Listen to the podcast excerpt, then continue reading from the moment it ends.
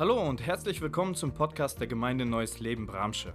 Wir freuen uns, dass du eingeschaltet hast und wünschen dir, dass dich die folgende Predigt in deinem persönlichen Leben weiterbringt. Sehr gut, bei solchen Einladungen, Einleitungen erfährt man dann gelegentlich Dinge aus seinem Leben, die man nie geahnt hätte, dass die geschehen sind. Was? Meine Güte, wenn nur 50 Prozent davon wahr war, ist es immer noch peinlich genug. Herzlichen Dank für die Einladung und dass Sie auch geblieben sind danach. Nun wurde ich hier eingeladen. Andreas hat gesagt, rede über die Kernaussagen des evangelischen Glaubens der Reformation, also Christus allein, die Gnade allein, der Glaube allein, die Heilige Schrift allein hat aber nur drei Predigten, musste ich schon Salami machen. Nun musste ich auch noch mit dem Problem fertig werden, dass ihr natürlich alle nicht bei allen dreien dabei seid. Wie mache ich also aus vier großen Themen drei Predigten? Wie mache ich die einzelnen Predigten so, dass man die überhaupt versteht, wenn man die anderen nicht mitgekriegt hat? Denn ich will sie ja nicht alle verdammen dazu, dass sie das, was wir gestern Abend verhandelt haben, heute Morgen ab Montagnacht alle auf YouTube-Kanal nachguckt und so, aber ist, auch nicht, ist aber nicht verboten. Darf man auch. Ne? Okay. Heute ist die Gnade das Thema als letztes. Also Christus. Im Grunde sind diese vier Grundaussagen die schlichte Antwort der Bibel auf die Frage, wie kann unser Leben gelingen? Denn das ist das, was auf die eine oder andere Art jeden umtreibt. Ich bin auf der Welt und was fange ich jetzt mit dem an? Und das, jetzt möchte ich doch, dass das irgendwie gelingt. Wie aber gelingt das? So, und die Antwort der Bibel ist, es ist in keinem anderen Heil. Also Heil heißt, dass das Leben richtig ganz wird und zurechtkommt ist in keinem anderen Heil, ist auch kein anderer Name unter dem Himmel den Menschen gegeben, wo, durch den sie gerettet werden sollen. So sagen die Apostel das in sehr bedrohliche Situationen in Jerusalem, außer dem Namen Jesus. Also Jesus Christus allein. Und weil in ihm Gott alles schenkt, was er schenken kann, sich selbst und mit sich selbst alle Gaben, alles, was wir zum Leben brauchen. Das ist Gnade. Ja, was soll ich da tun? Das kann ich nicht kaufen, das kann ich nicht erarbeiten, das kann ich gar nicht selber machen, das kann ich nur empfangen. Glaube heißt, ich kriege es geschenkt, ich vertraue dem, ich empfange es. Also durch Glauben allein, Christus allein, durch die Gnade allein, durch den Glauben allein. Woher weiß ich das? Weil Gott sich offenbart hat. Wenn ich mir das nur ausgedacht habe oder irgendwelche großen Theologen oder kleinen Theologen, dann was soll das? Aber wenn Gott sich auf der Schöpfer und Herr des Universums sich offenbart hat, also sich so zu erkennen gegeben hat, dass wir Menschen es ergreifen können, dann wäre das für uns ein Angebot. Und das ist die Botschaft der Bibel von der ersten bis zur letzten. Gott redet und handelt so. Fängt in den ersten Sätzen der Bibel an, so hört die letzten Sätze der Bibel auf, dass Gott redet und handelt, dass er sich selber so offenbart, dass wir es begreifen, ergreifen können und dass wir es für uns anwenden können. Das ist eigentlich der ganz große Bogen. Deshalb war die Auseinandersetzung in der Reformation um diese vier allein, nicht weil die da was Besonderes erfunden haben, das war einfach die Neuentdeckung, nachdem es verschüttet war über so viel religiösem Ramsch, den es auch gab in der Kirchengeschichte. Christus, Jesus Christus allein, durch die Gnade allein, durch den Glauben allein durch die Heilige Schrift allein. Okay, jetzt nehmen wir die Gnade allein. Die Gnade, das ist natürlich ein tolles Wort und schönes Wort und alle finden das gut. Nein. Gnade findet, also ehrlich gesagt, niemand gut. Gnade ist einfach Mist. Was ist Gnade? Gnade ist zuerst einmal Begnadigung, das heißt Leute, die überhaupt kein Recht mehr haben, wo alles ausgereizt ist, wo sie kein Recht mehr durchsetzen können. verknackt sind, weiß nicht, zu lebenslang. In manchen Ländern gibt es sogar die Todesstrafe noch. Die sind jetzt auf Gnade angewiesen. Sie können nichts mehr garantieren, sie können nichts mehr schaffen. Sie können nur noch hoffen, dass da irgendwie sich was zum Guten wendet. Sie wissen aber nicht, wie es ist. Man kann es nicht voraussagen. Es passiert vielleicht meistens nicht.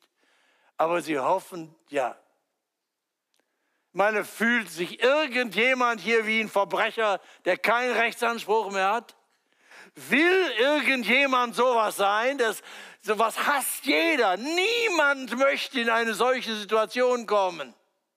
Wir sagen natürlich, sagen wir, Fehler haben wir alle und Schwächen haben wir alle. Aber wir sind zutiefst überzeugt, dass wir einen guten Kern haben. Deshalb sagen die Leute heute, der wichtigste Satz unserer Zeit, hör auf dein Herz. Ah, es gibt auch viel Schwieriges. Hör auf dein Herz, hör dich auf die anderen und so. Und die Deutschen, die haben es das sowieso drauf, wir haben vom Goethe gelernt, der gute Mensch in seinem dunklen Drange ist sich des rechten Weges stets bewusst, zutiefst überzeugt Goethe hat die Deutschen gelehrt. Natürlich gibt es Schwierigkeiten, aber im Kern sind wir gut. Da glauben alle Lehrer dran. Ne? Pädagogen, äh, die Rotzbengel, die sie da so zu erziehen haben und behandeln haben, also irgendwie muss da da was dran zu reparieren sein. Sonst lohnt sich doch die ganze Anstrengung nicht. Irgendwie. Also, ne so, also wir denken, ja gut, und meistens die Umstände gewesen und die Bedingungen, wenn die besser wären und wenn wir noch ein bisschen bemühen. Aber im Kern sind wir gut und niemand will ein hoffnungsloser Verbrecher sein, der keine Rechtsansprüche mehr hat, sondern nur auf Gnade angewiesen ist. Sie hassen es. Und außerdem Gnade dann Gnade ist etwas, was man nicht kaufen kann, was man kein Recht hat, also was ich geschenkt bekomme, hat so den Hauch von Almosen. Und Almosen. Weihnachten ist ja deshalb in Deutschland das, das Fest der Rache. Also du kriegst Geschenke, aber Geschenke sind nur annehmbar, wenn man sie plus minus 50 Cent erwidern könnte wenn du nicht in der Lage bist, auch wieder zu schenken, was bringen wir dir jetzt mit? Die haben damals das und das geschenkt. Jetzt sind wir das eingeladen. Was bringen wir jetzt mit? Also die Rache muss ungefähr auf Augenhöhe sein. Sonst werden Geschenke als Almosen. Das ist erniedrigend. Ich bin darauf angewiesen. Der ganze Wohlfahrtsstaat in Deutschland ist nur darauf angewiesen, dass man nicht mehr Bedürftigen, Armen oder Kranken etwas gibt aus Barmherzigkeit, sondern dass sie einen Rechtsanspruch darauf haben. Dass sie nicht gedemütigt werden durch Gaben. Es ist peinlich, zur Tafel gehen zu müssen. Das ist, das ist eine Armut, das ist beschämend, das mögen wir nicht. Und deshalb, ich meine, Gnade als Phrase, das kann man immer schön sagen. Aber in Wirklichkeit will es niemand. Es will niemand. Außerdem, Gnade klingt nach Willkür. Du kannst es nicht wissen. Kriegst es oder kriegst es nicht?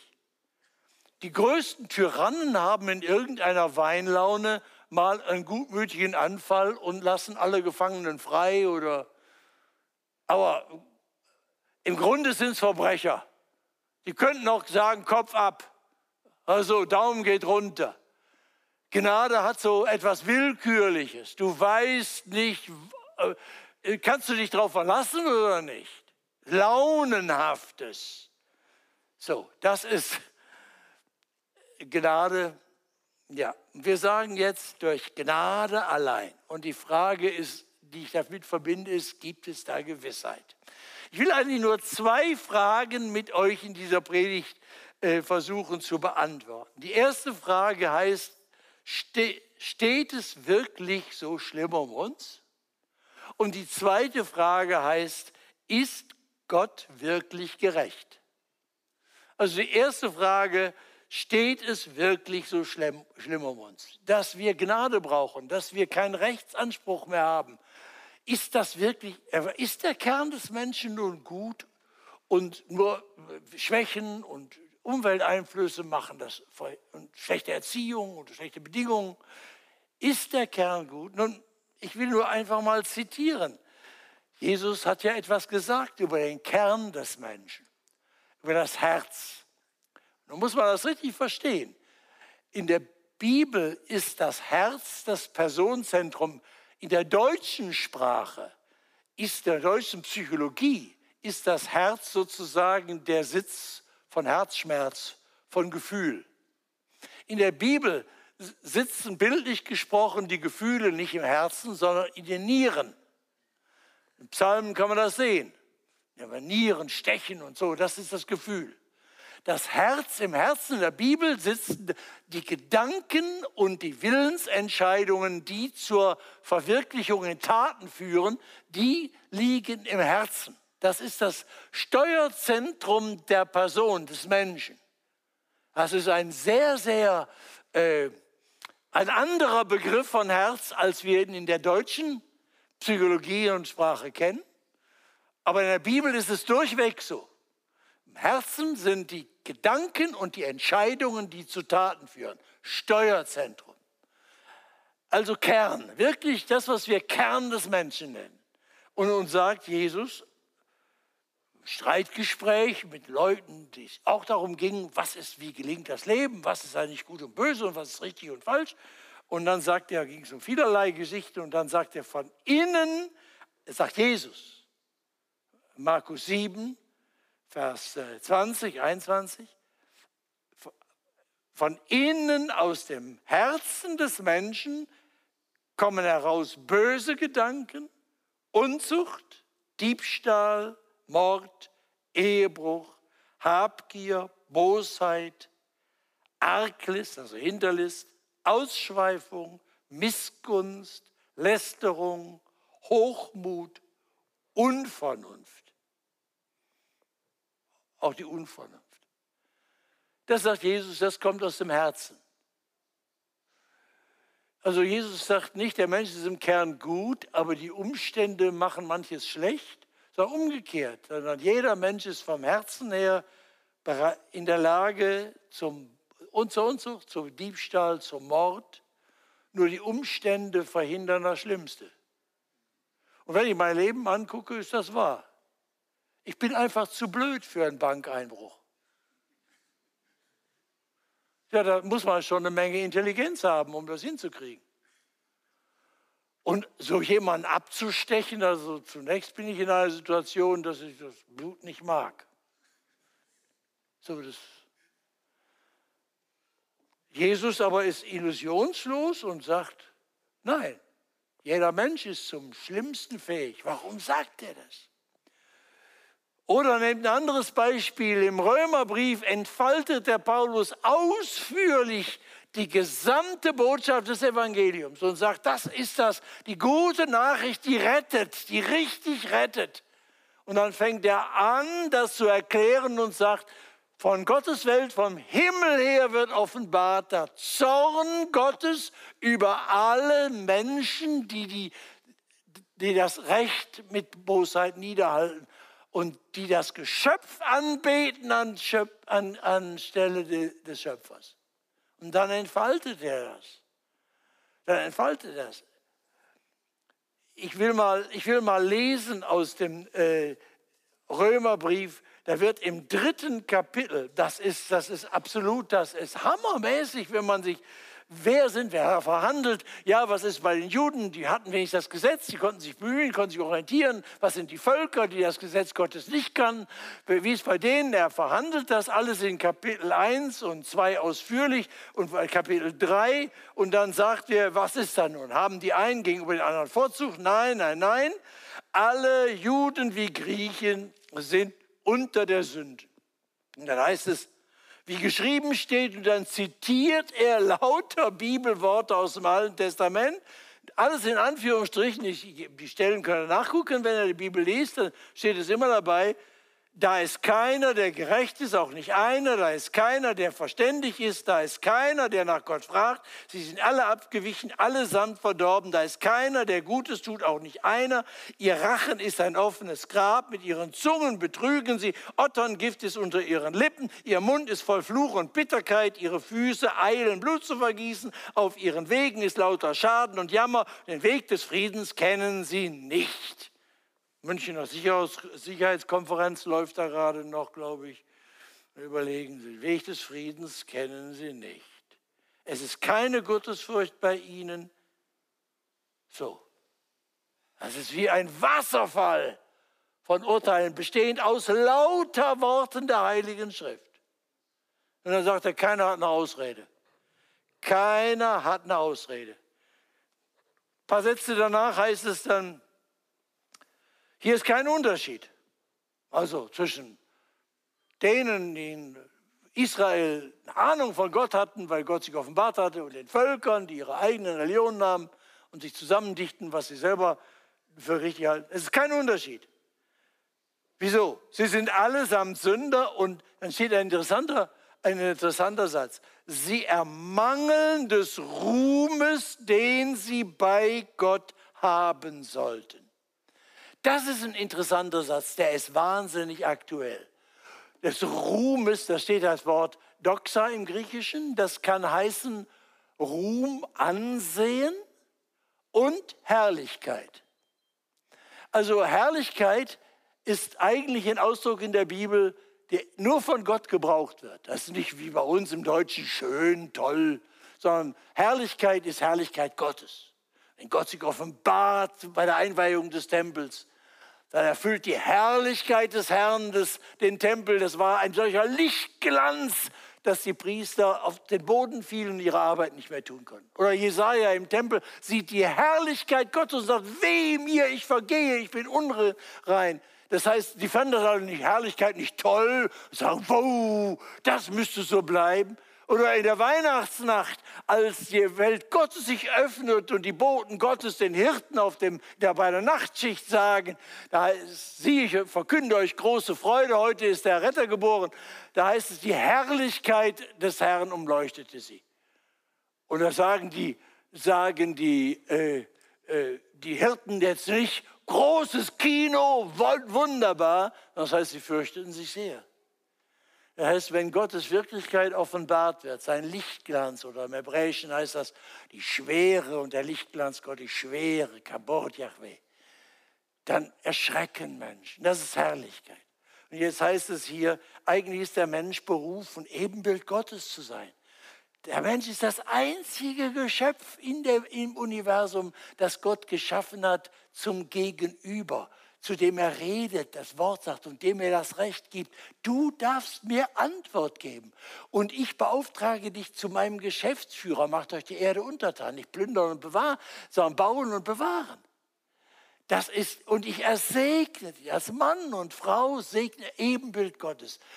Herrlichkeit Gottes soll der Mensch widerspiegeln, teilhaben an Gottes äh, Wesen.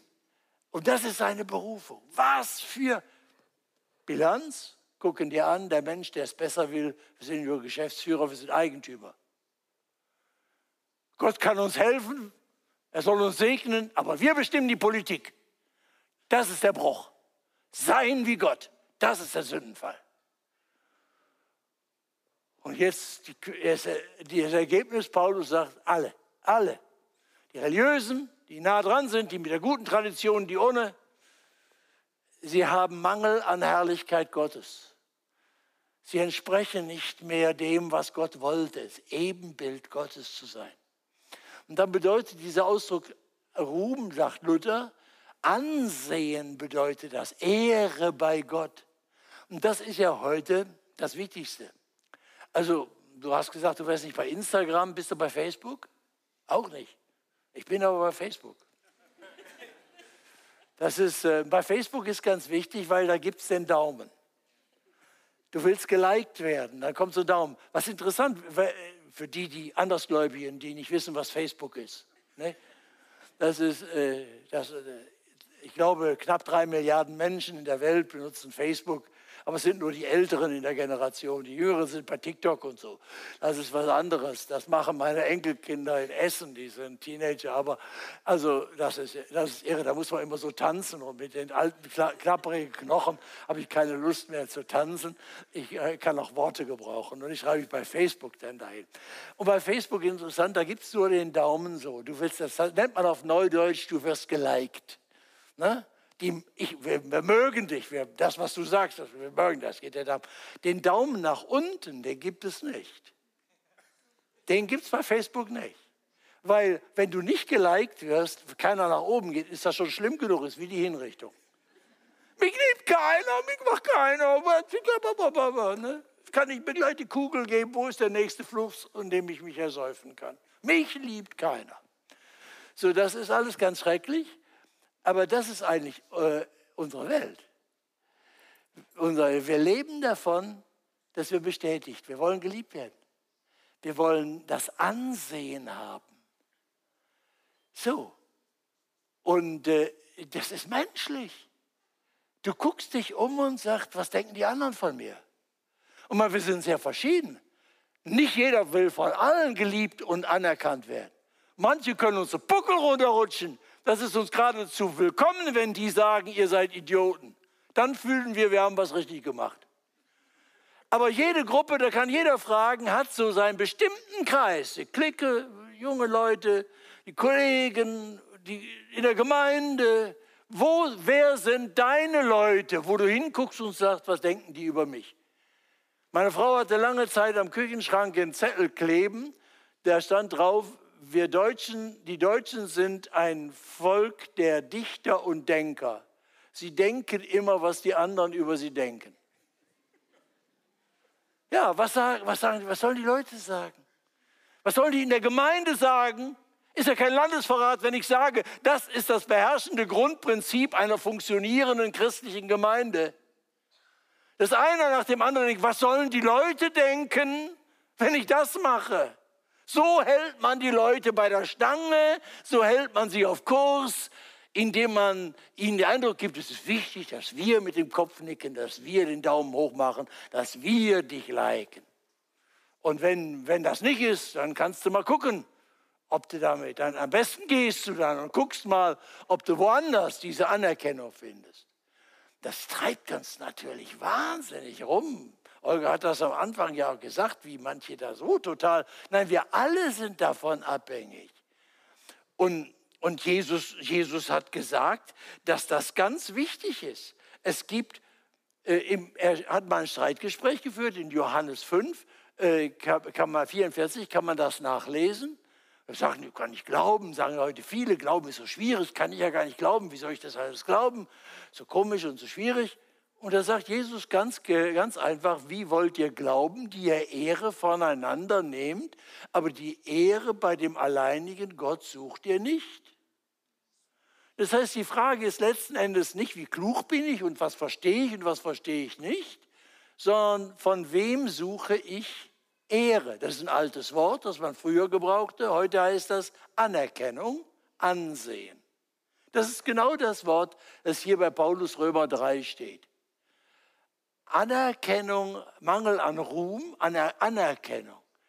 Wo suche ich? Und Jesus sagt ganz schlicht und klar, du hast eine Entscheidung. Wenn du die Anerkennung bei den Menschen suchst, also von denen geliked werden willst, dann wirst du an mich nicht glauben. Denn die Mehrheit glaubt nicht an mich. Bergpredigt, das Tor ist breit, Straße ist breit, die zur Verdammnis geht. Viele laufen darauf. Das Tor ist schmal, der Weg ist schmal, der zum Leben ist. Wenige, die ihn finden. Ist nicht schwer? Der Weg ist einfach. Jesus ist der Weg. Die Tür ist Jesus. Er hat alles getan. Ist nicht schwer, aber es bedarf einer Entscheidung. Wenn du nichts tust und wie auf der Luftmatratze auf dem Strom treiben lässt, geht's ab in die Verdammnis, in die Gottesferne. Sagt Jesus in der Bergpredigt, in seiner Regierungserklärung zentralen Punkt seiner Botschaft. Das heißt, du musst dich entscheiden, was ist Ansehen bei Gott oder Ansehen bei den Menschen? Was ist dir wichtiger? Und genau das ist der Punkt hier. Sie, sie haben keine Herrlichkeit Gottes, also diese Ebenbildsherrlichkeit, die Gott ihnen doch schenkt, geschenkt hat und die er wiederherstellen will. Die ist ihnen, das ist ihnen piep egal. Das finden sie, das, das ist das Letzte, was ich brauche. Kann ich mir gar nicht vorstellen, was das ist. Aber dass die Leute sagen, toll bist du, mach das. So, das ist, das ist mir wichtig. So, und da fällt jetzt die Entscheidung. Ja, was ist das? Die Kritiker sagen, es ist doch furchtbar, ihr Christen seid ja furchtbar, ihr macht die Leute so schlecht, ihr macht sie zu Sündern. Wissen Sie, warum die, die ersten Christen verfolgt und hingerichtet wurden? Als der Nero, Kaiser Nero in Rom selber Rom angezündet hatte, weil er so, so, so ein Baufreak war, der wollte stadtplanerisch neu was bauen hat er das anzünden lassen, das kam aber auf und dann hat er die Christen beschuldigt. Hat er Prozesse gegen die Christen geführt. Und das wird berichtet bei dem römischen Schriftsteller Tacitus. Und er berichtet über diese Prozesse, was die Anklage gegen die Christen war. Die Anklage war drei Worte. Odium humani generis. Das heißt, Latein heißt auf Deutsch Hass auf das Menschengeschlecht. Das hat man den Christen vorgeworfen. Ja, sie sagen, wieso? Ja, die machen die Leute schlecht. Die sagen, wir wären gar nicht selber so gut, dass wir uns das Leben gelingen kann. Wir wären auf Gnade angewiesen und nur wenn dieser gekreuzigte Jesus stellvertretend für uns das Gericht Gottes trägt, könnten wir von Gott Vergebung und Gnade bekommen. Das ist doch das ist doch unmenschlich. Die machen die Menschen schlecht und klein und mies und sowas ist einfach nicht anständig. Das ist die, das ist die, die, die Anklage bis heute. Ihr wollt den Leuten einreden, dass sie Sünder sind, um sie niedrig zu machen, klein zu machen, schlecht zu machen, damit ihr sie besser beherrschen könnt. Der Mensch muss positiv Du musst seinen Wert hochstellen. Moment mal, sage ich. Diese Lüge war von Anfang an, ist also nichts Neues. Dafür wurden dann die Christen mit Pech überstrahlt und als Fackeln in den Gärten des Kaisers Nero verbrannt. Mit diesem Todesurteil aufgrund dieser Anklage. Nur wer heute das hört, ihr Leute wollt die Leute ja alle für Sünder, ihr Christen wollt die Leute ja zu Sündern abstempeln und ihr Selbstbewusstsein klein machen und sie niedrig machen. Das ist uralte Anklage gegen die Christen. Ist sie denn berechtigt? Ich gucke rein in die Bibel und sage, warum sagt Jesus solche harten Worte? Dass aus dem Kern des Menschen all das Böse kommt. Um uns klein zu machen, um uns schlecht zu machen? Nein. Er sagt, ihr seid geschaffen zum Ebenbild Gottes. Gott will euch in die Augen schauen. Ihr sollt der Widerglanz der Schöpferherrlichkeit Gottes sein, sollt teilhaben als Geschäftsführer Gottes in dieser Welt, in der Freiheit und Verantwortlichkeit. Aber ihr seid als Besserwisser, habt ihr gemeint, ihr könntet es besser wissen, indem ihr euch selber als Eigentümer dieser Welt aufspielt. Und dann seid ihr eure eigenen Wege, hör auf dein Herz heißt es heute. Hör auf dein Herz, wenn es um Ehebruch geht, wenn es um Karriere und Rücksichtslosigkeit und Ellbogengesellschaft geht, wenn es um Ehrlichkeit und, und Recht geht. Hör auf dein Herz, wenn es dir sagt, dass das Glück, was dich glücklich macht, da tu's. Hör nicht, was die anderen sagen, schon gar nicht, was die, was die Religiösen dir einreden wollen, als ob Gott dir was zu sagen hätte. Jesus leidet, er weint über Jerusalem. Er kommt, um Menschen zurückzulieben in ihre Würde. Gott gibt nicht auf. Er sagt, ich habe euch geschaffen und geliebt. Ich habe euch erhalten und geliebt, auch als ihr auf mich gespuckt habt. Als ihr besserwisserisch eure eigenen Wege gegangen. Ich habe nicht aufgegeben in Wort und Taten durch die Geschichte, bis hin, dass er selber in Jesus gekommen ist. Er kam in sein Eigentum, heißt es Johannes 1. Aber die Seinen nahmen ihn nicht auf. Sie sagten, der Laden gehört uns, du hast ja kein Recht. Wie viele ihn aber aufnahmen, denen gab er Macht, Gottes Kinder zu werden. Gott gibt nicht auf. Er geht bis zum Kreuz. So sehr hat Gott die Welt geliebt. Es ist unsere Würde. Nein, das ist doch gar nicht wahr, dass Menschen niedrig gemacht werden. Für mich ist das eine so befreiende Erkenntnis.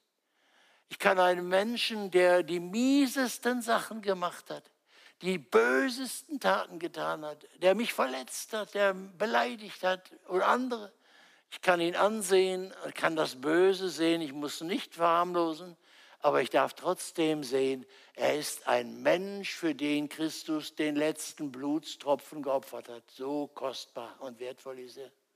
Er ist geschaffen nach dem Ebenbild Gottes. Er ist erhalten bis zum Heute. Und selbst die Dummheiten seiner atheistischen und gottlosen Sprüche und Worte kann er nur machen, weil Gott ihm den Atem und die Nahrung dazu gibt und noch die Sonne darauf scheinen lässt und den Regen gibt, wie auch immer. Er kann es nur, weil Gott in Geduld ihn trägt. Und so darfst du, deshalb brauchen wir Christen, auch wenn wir ganz realistisch nach dem Urteil der Bibel das Böse in uns selber und in der Welt sehen und deshalb überhaupt nicht äh, äh, überrascht sind, wie die Welt läuft. Da gibt es keine Überraschung, steht alles, hat Jesus klar gesagt. Und trotzdem wirst du kein Menschenverächter. Wer entrüstet auf die böse Welt nach draußen zeigt, der hat nur selber nicht begriffen, wie böse sein eigenes Herz ist. Das sind unmenschliche, selbstgerechte Menschenverächter. Die gibt es auch in christlichen Kreisen. Die haben nichts von der Wahrheit des Wortes Gottes äh, verstanden. Sondern die sind wie alle, die ihre eigene Gerechtigkeit rausputzen, indem sie sich mit anderen vergleichen und sagen, ich bin besser. Aber wer Jesus folgt, wer mit dem Wort Gottes lebt, der sieht nüchtern die Verlorenheit der Menschen, weil die Beziehung kaputt ist, weil der Mensch sich abgewendet hat und sagt, ich will nicht nur Geschäftsführer sein. Ich bin selber die letzte Instanz. Mein Bauch gehört mir, mein Körper gehört mir, meine Zeit gehört mir, mein Haus gehört mir, es gehört mir und ich entscheide. Gott soll mir helfen, dass das gelingt, okay? Wenn er mich segnet. Heute gibt es wahnsinnigen Bedarf an Segen. Leute wollen überall gesegnet werden. Ich bin ein bisschen skeptisch, wenn ich das so sehe, diesen ganzen Betrieb, weil ich den Eindruck habe, wir machen die Politik und weil wir Macken haben und weil nicht alles gelingt, sagen wir, Herr, könntest du der Ausputzer sein und deinen Senf dazu tun, dein Segen und uns gefälligst helfen, anstatt dass wir uns sagen lassen, kehr endlich um und frage, was es heißt, dass er der Eigentümer seines Lebens ist. Das ist Bekehrung. Bekehrung ist nicht irgendeine Stimmungssache im Herzen, sondern es ist die Entscheidung, ich sage, ich bin ein Eigentum, geschaffen, erhalten, erlöst und gerettet, alleine durch den Gott, der in Jesus sich offenbart hat. Und deshalb ist alles, was ich bin und habe und was ich besitze, meine Zeit und mein Besitz, jeder Cent und das Bankkonto und jedes Auto und mein Haus gehört ihm. Die Frage ist immer, Herr, was mache ich damit nach deinem Willen? Da sagt er, genieße es in Dankbarkeit und gebrauche es zur Ehre Gottes und zur Hilfe für die Menschen. Gott gönnt uns was. Er gönnt uns was. Aber er, wir sind nicht die Eigentümer. Und ich beobachte viele Christen, die das nicht begriffen haben. Manche in Deutschland denken ja, das Eigen, Privateigentum wäre der höchste christliche Wert. Das ist Götzendienst und hat mit dem Evangelium nichts zu tun. Man kann ja jeder vertreten, so eine Philosophie in der Wirtschaft, aber soll sich nicht auf Jesus berufen. Mit Jesus hat das nichts zu tun. Das Erste, was wir von den ersten Christen wissen, ist nicht, welche Lieder sie gesungen haben. Aber wir wissen, Apostelgeschichte 2 und 4 kannst du das nachlesen, dass ihr Verhältnis, keiner betrachtete seinen Besitz als seins. Und wenn es nötig war, haben die sogar Grundstücke verkauft. Also Immobilien, Ne? Auf keinen Fall. Das ist das. Geht man nicht dran in Inflationszeiten. Immobilien, das heißt ja unbeweglich. Und Christen, die ihr Herz an Immobilien hängen, bleiben unbeweglich. Sind nicht mehr beweglich auf den Wegen Gottes. Muss sich jeder selber fragen. Und kann ein Haus haben. Aber wenn du ein Haus hast, von dem du nicht weißt, dass es Gott gehört, und dir zur Nutzung geliehen ist, hast du ein falsches Verhältnis zu deinem Haus. Und da spielen die Dinge, die Gottlosigkeit, den Götzendienst in unseren Herzen. Das spielt es.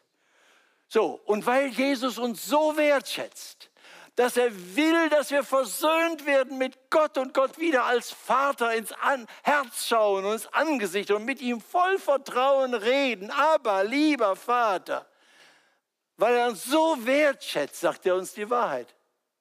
Gut. Wer Gnade auf Gnade spuckt, wer sagt, das brauche ich nicht. Bin so okay. Ich will wenigstens hören, dass ich mich immer gut bemüht habe und dass es anerkannt wird. Aber eine Zumutung, dass ich einen gekreuzigten Jesus brauche, dass Gott dieses Blutige tun muss, damit ich versöhnt werde, das, das, das gepasst mir nicht. Das kannst du heute Land auf Land ab, auch in Kirchen und Freikirchen hören, dass das nicht mehr zumutbar ist für den Menschen von heute. Das, der Mensch von heute ist wie der Mensch vor 2000 Jahren auch. Das Evangelium, sagen sie, ist Hass auf das Menschengeschlecht.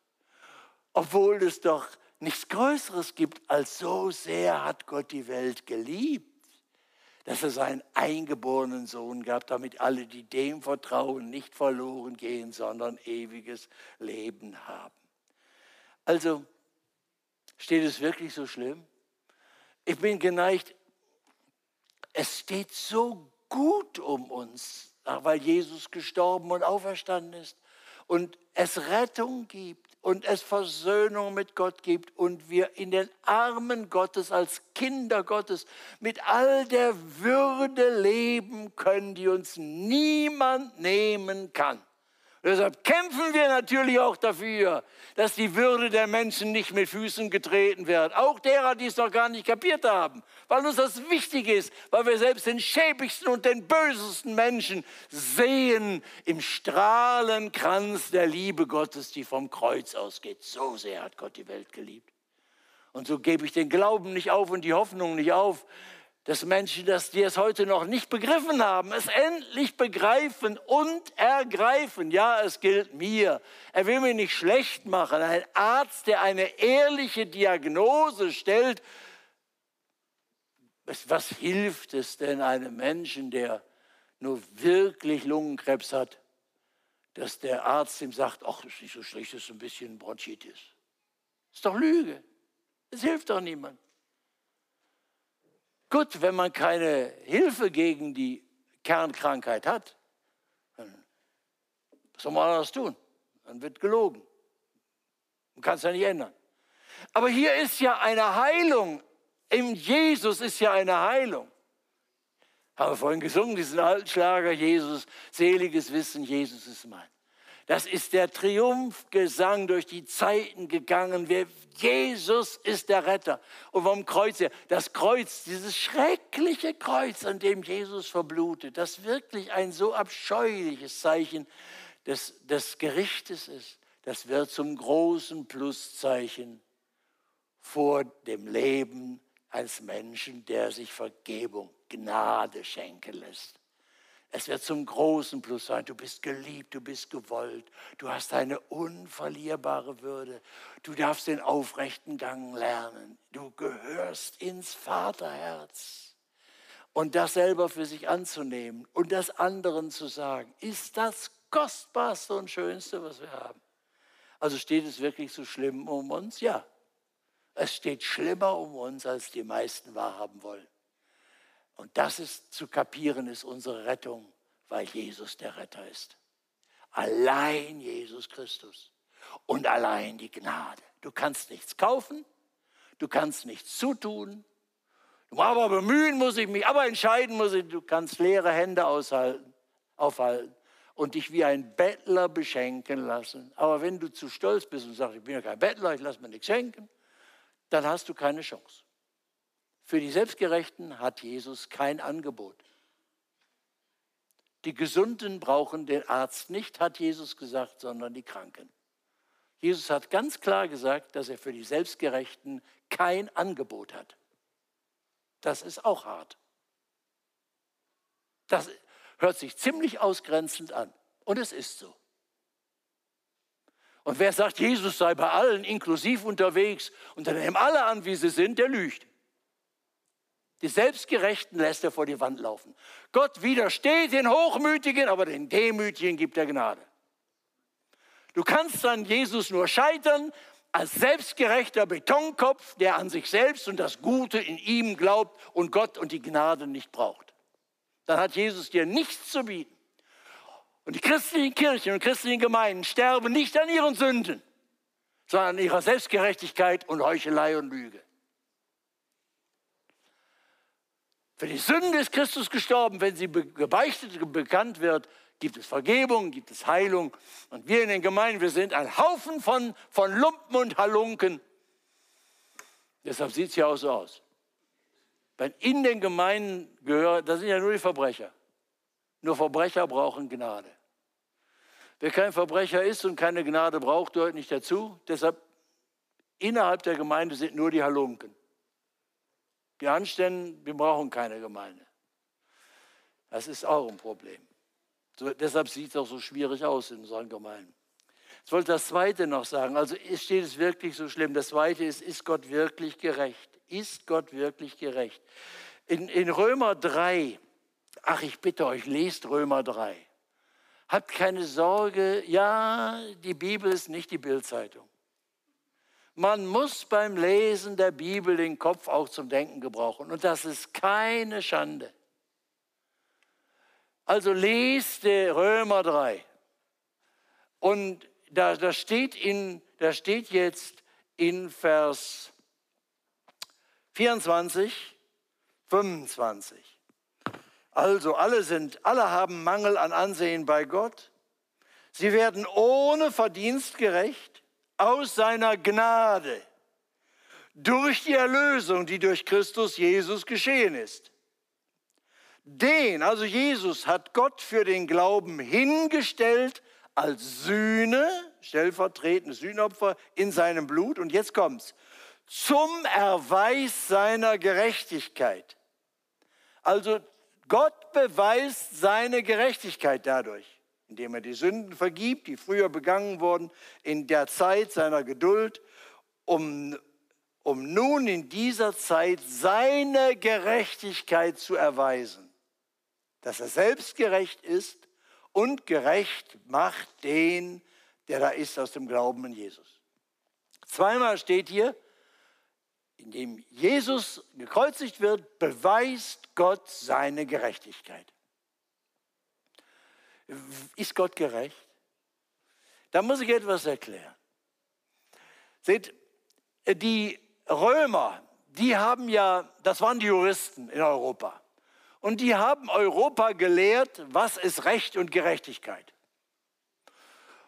Und das römische Recht prägt uns bis heute und das ist auch gut so. Zum römischen Rechtsverständnis gehört diese Göttin de Justitia mit den verbundenen Augen, weil sie die Person nicht ansieht. Darum gefällt er mir so, ne? Sie sieht die Person nicht an.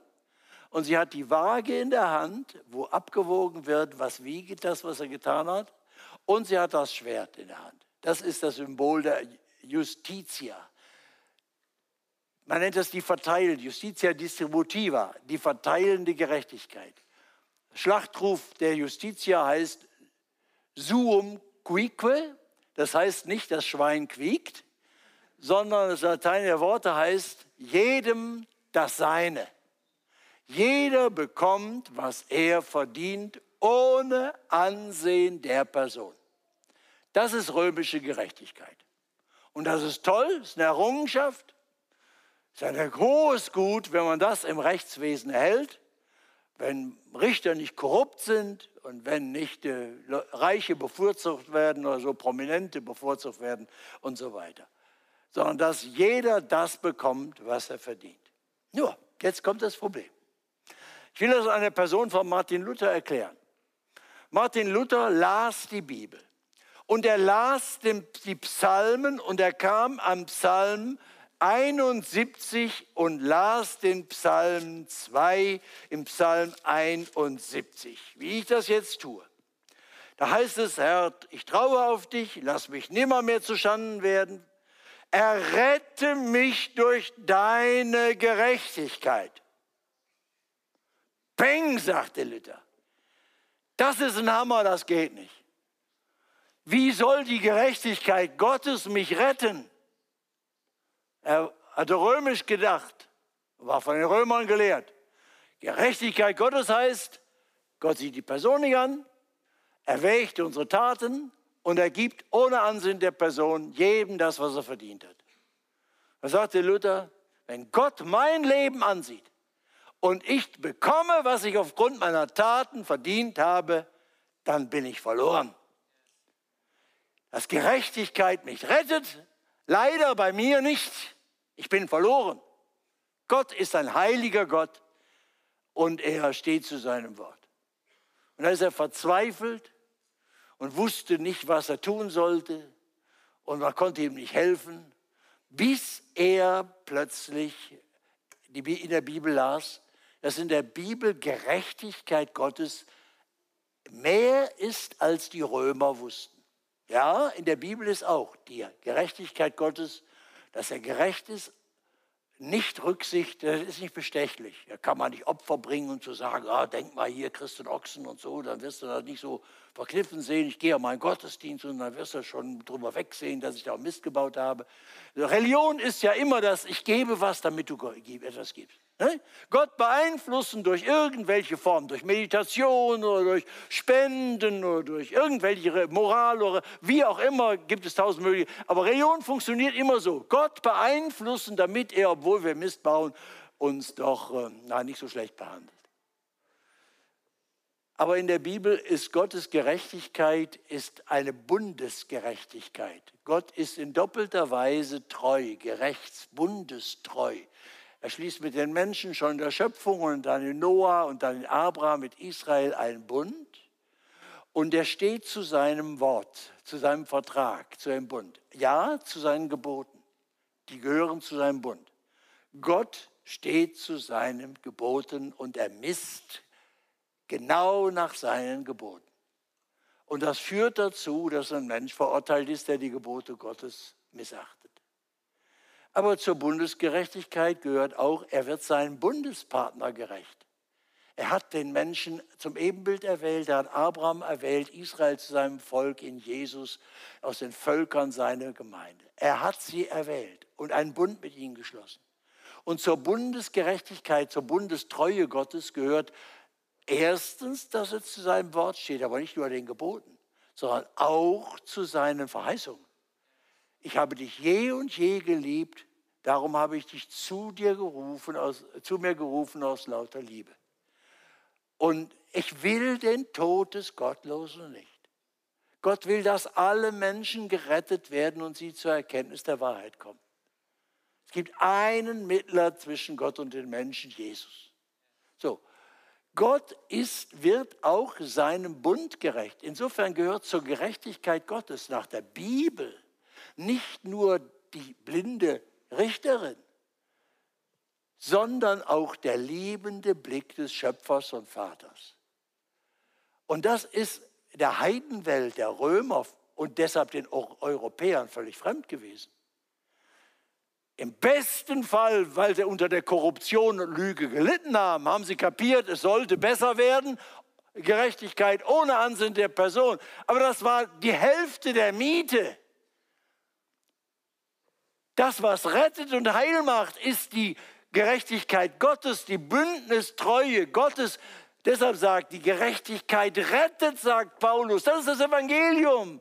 Und die Gerechtigkeit vollzieht sich im gekreuzigten Jesus. So sehr hat Gott die Welt geliebt, dass Gott selber Mensch wird und selber an sich das heilige Recht vollziehen lässt und das Todesurteil, das ich verdient habe, trägt er.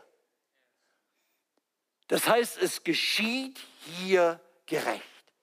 Recht und Gerechtigkeit.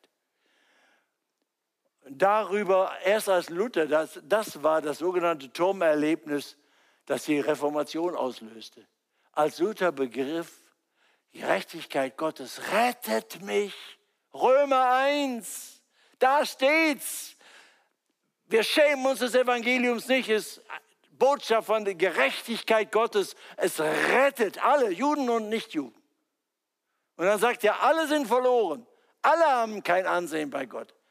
Aber sie gerettet, wenn sie Jesus, die Gnade, die Vergebung der Sünden annehmen.